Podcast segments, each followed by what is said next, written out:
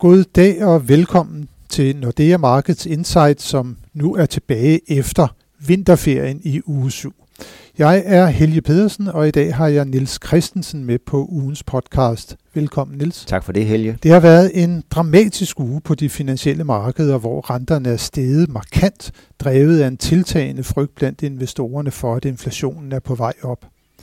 Råvarepriserne er således steget kraftigt på det seneste, og der er udsigt til store lempelser af finanspolitikken i blandt andet USA, og det på et tidspunkt, hvor nye genåbninger også står for døren. De stigende renter har på sin side ført til store udsving på de finansielle markeder i øvrigt, aktiemarkederne og valutamarkederne. Men Niels, når vi nu ser på den stigende rente, er det så noget, som øh, vi kan vente vil fortsætte, eller er det bare noget, som øh, der lige pludselig er dukket op hos investorerne, nu er inflationen altså på vej op? Ja, lige pludselig. Det ved jeg som ikke. Altså, det er jo naturligt, at investorerne begynder at bekymre sig for inflation, nu hvor man forventer genåbning af økonomierne både i Europa og i USA. Og du nævnte også stigende råvarepriser. Vi har set kraftige stigninger i ikke bare olieprisen, men også i koverpriserne.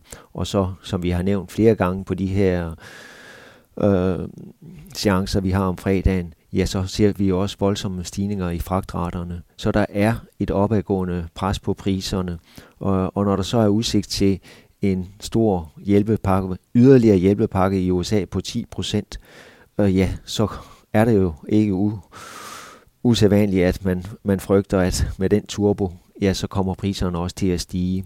Og renterne, kan vi også sige, har jo været unaturligt lave på grund af de store opkøb, som centralbankerne har foretaget, både den amerikanske og den europæiske og mange andre, de har holdt renterne og også de lange renter nede. Så med inflationsforventninger stærkt stigende, ja, så ser vi også renterne blive presset op. Og ganske voldsomt, vil jeg sige. Øh, I USA har vi set den 10-årige statsrente øh, ja, i den her uge stige helt op til 20 basispunkter, men går vi tilbage fra årsskiftet, så har vi en stigning i den 10-årige statsrente på 60 basispunkter, op omkring halvanden procent, og i Europa taler vi rentestigninger på 35-40 basispunkter i det 10-årige øh, segment. Det er altså ikke kun i USA, vi ser rentestigninger, vi ser det også i Europa, og tager vi vores egen lille andedam, og hvor vi selvfølgelig har stor fokus på boligmarkedet, realkreditrenterne. Ja, en dansk 30-årig realkreditobligation er her i februar måned faldet med 5 kurspoint. Det er ganske voldsomt. Øh, og så spørger du, kan vi forvente, at det fortsætter? Jeg tror og håber på, at det ikke fortsætter med samme hastighed.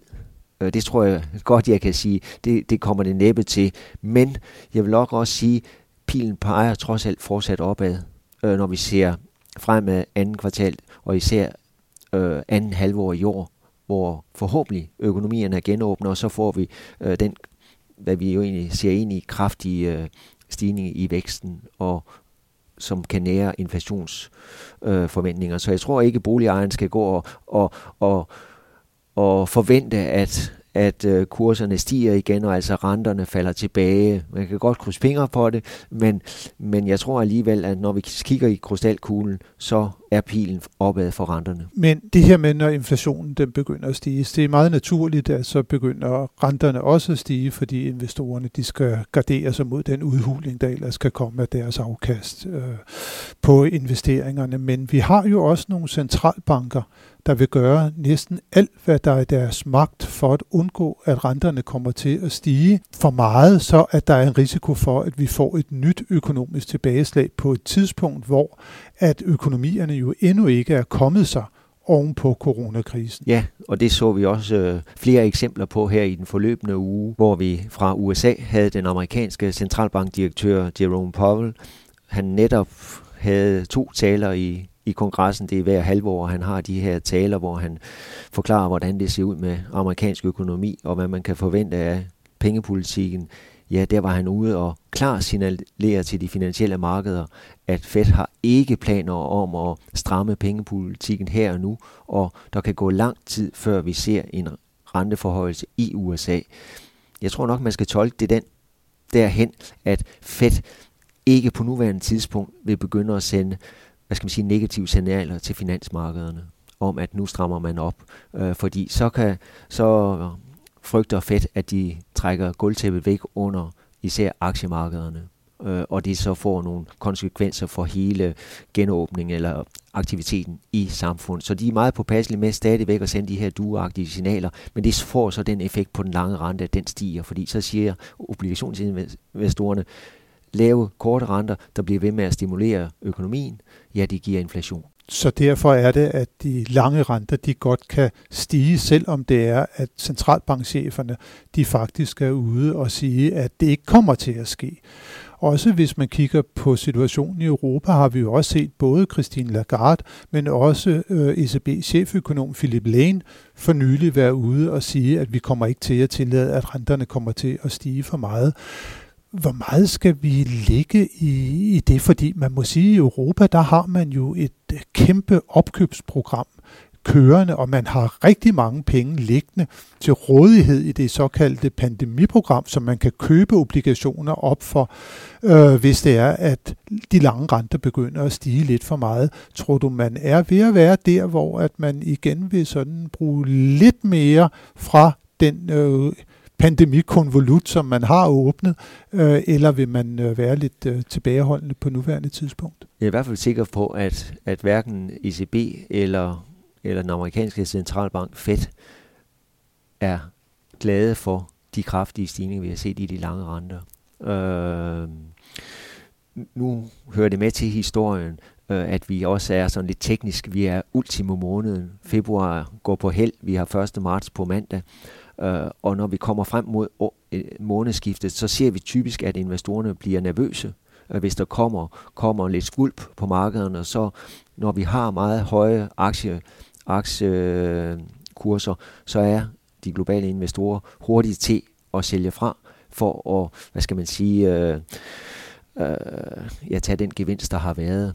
Øh, vi så det også tilbage i slutningen af januar måned. Der sad vi faktisk også og talte om det samme øh, negative aktiemarked. Og, øh, og derfor skal vi nok lige ind i, i marts måned og se, om den her markedsuro og de stigende renter fortsætter.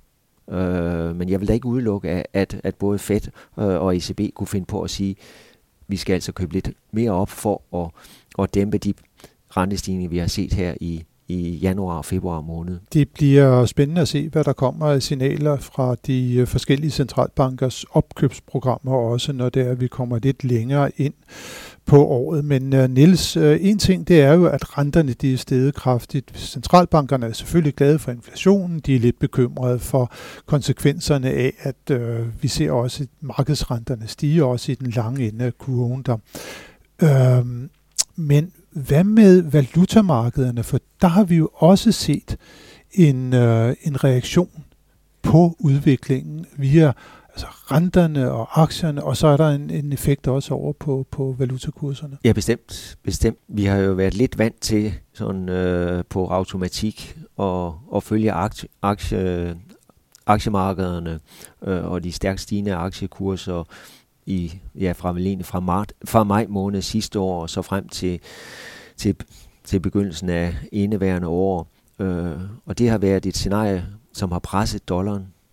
Dollaren, som jo er sikker havn i urolige tider, jamen når aktiemarkederne stiger, ja, så er der en tendens til, at dollaren falder. Og det har vi set, som sagt, i den her periode, hvor dollaren sidste, sidste forsommer var helt op i 7 kroner, og så var den handlede ned til 6 kroner her i begyndelsen af januar måned. Nu får vi så uro på, på, på aktiemarkedet og egentlig også på, på valutamarkedet, og at det er USA, der fører an, gør ligesom, at dollaren får, får noget støtte.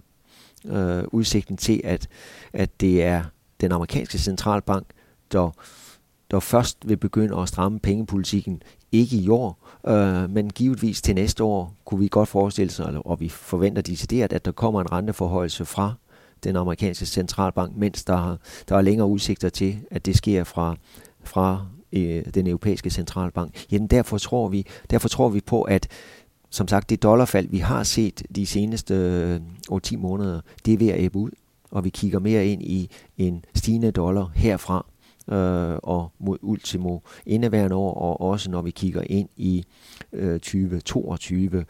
Øh, og som sagt, det er fordi vi ser markedsfokuset skifter fra risikoappetit, stigende aktiemarked, over til stigende renter, strammere pengepolitik, igen ikke lige i dag eller i morgen, men når vi kigger mod slutningen af året og ind i 2022.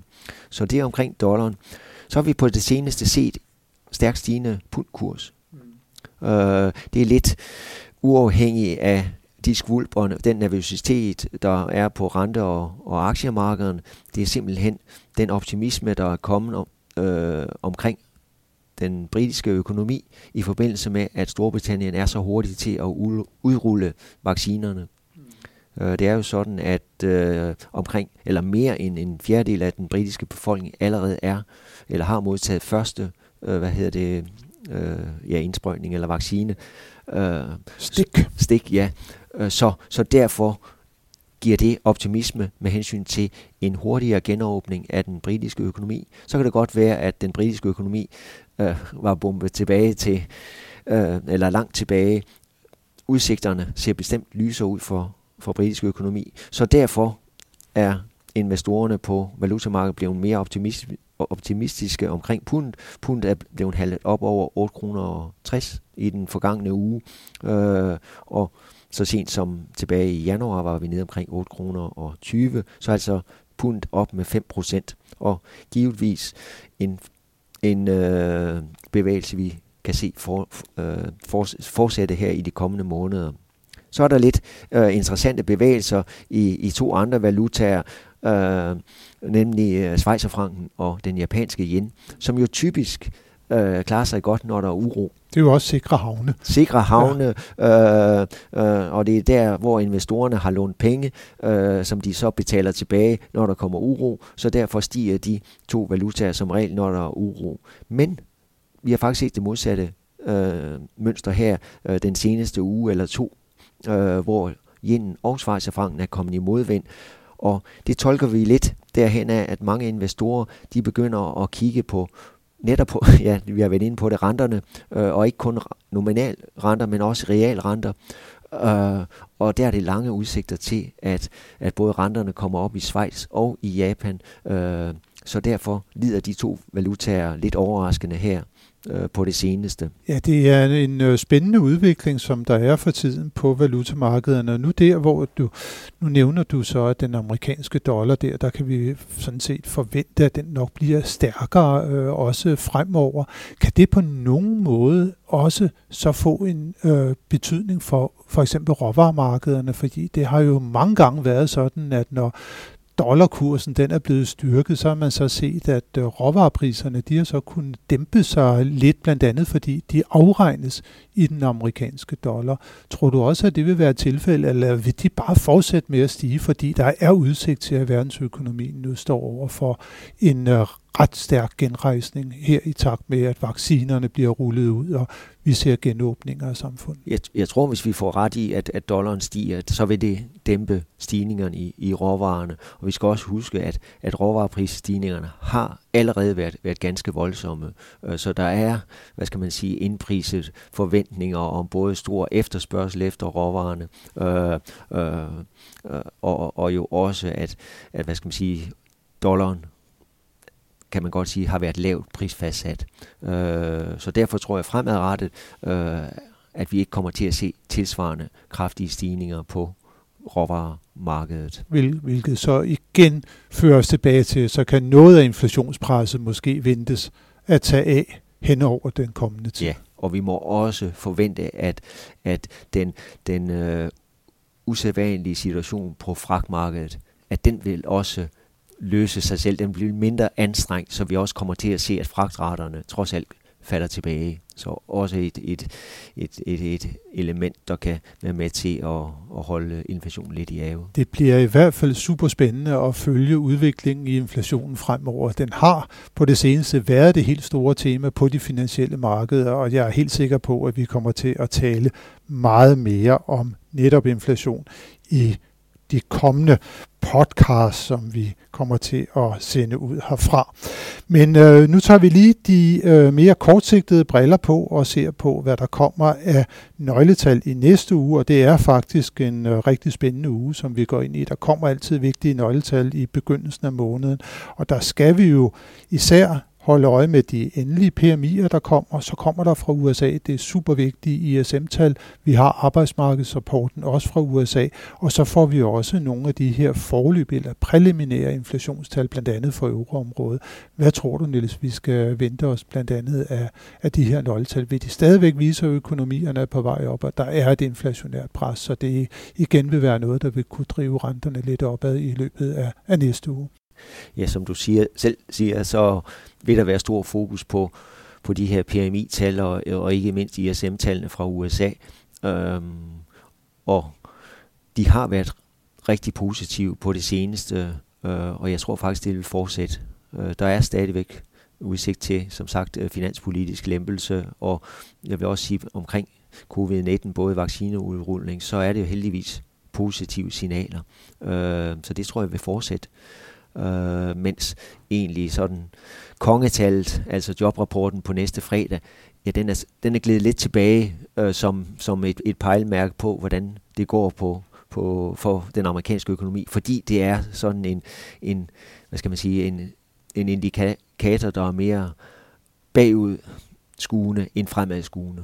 Øh, så vi skal til at vende os til, at det er PMI-tallene, og som du så siger, selvfølgelig også inflationstallene, vi skal holde øje med. Det bliver i hvert fald enormt spændende at følge med i, hvad der kommer til at ske øh, på nøgletalsfronten i næste uge. Men tak for nu, Niels, for at være med i dag, og tak til alle jer, som har lyttet med. Det håber vi også, at I vil gøre, når vi i næste uge er tilbage med nyt fra de finansielle markeder.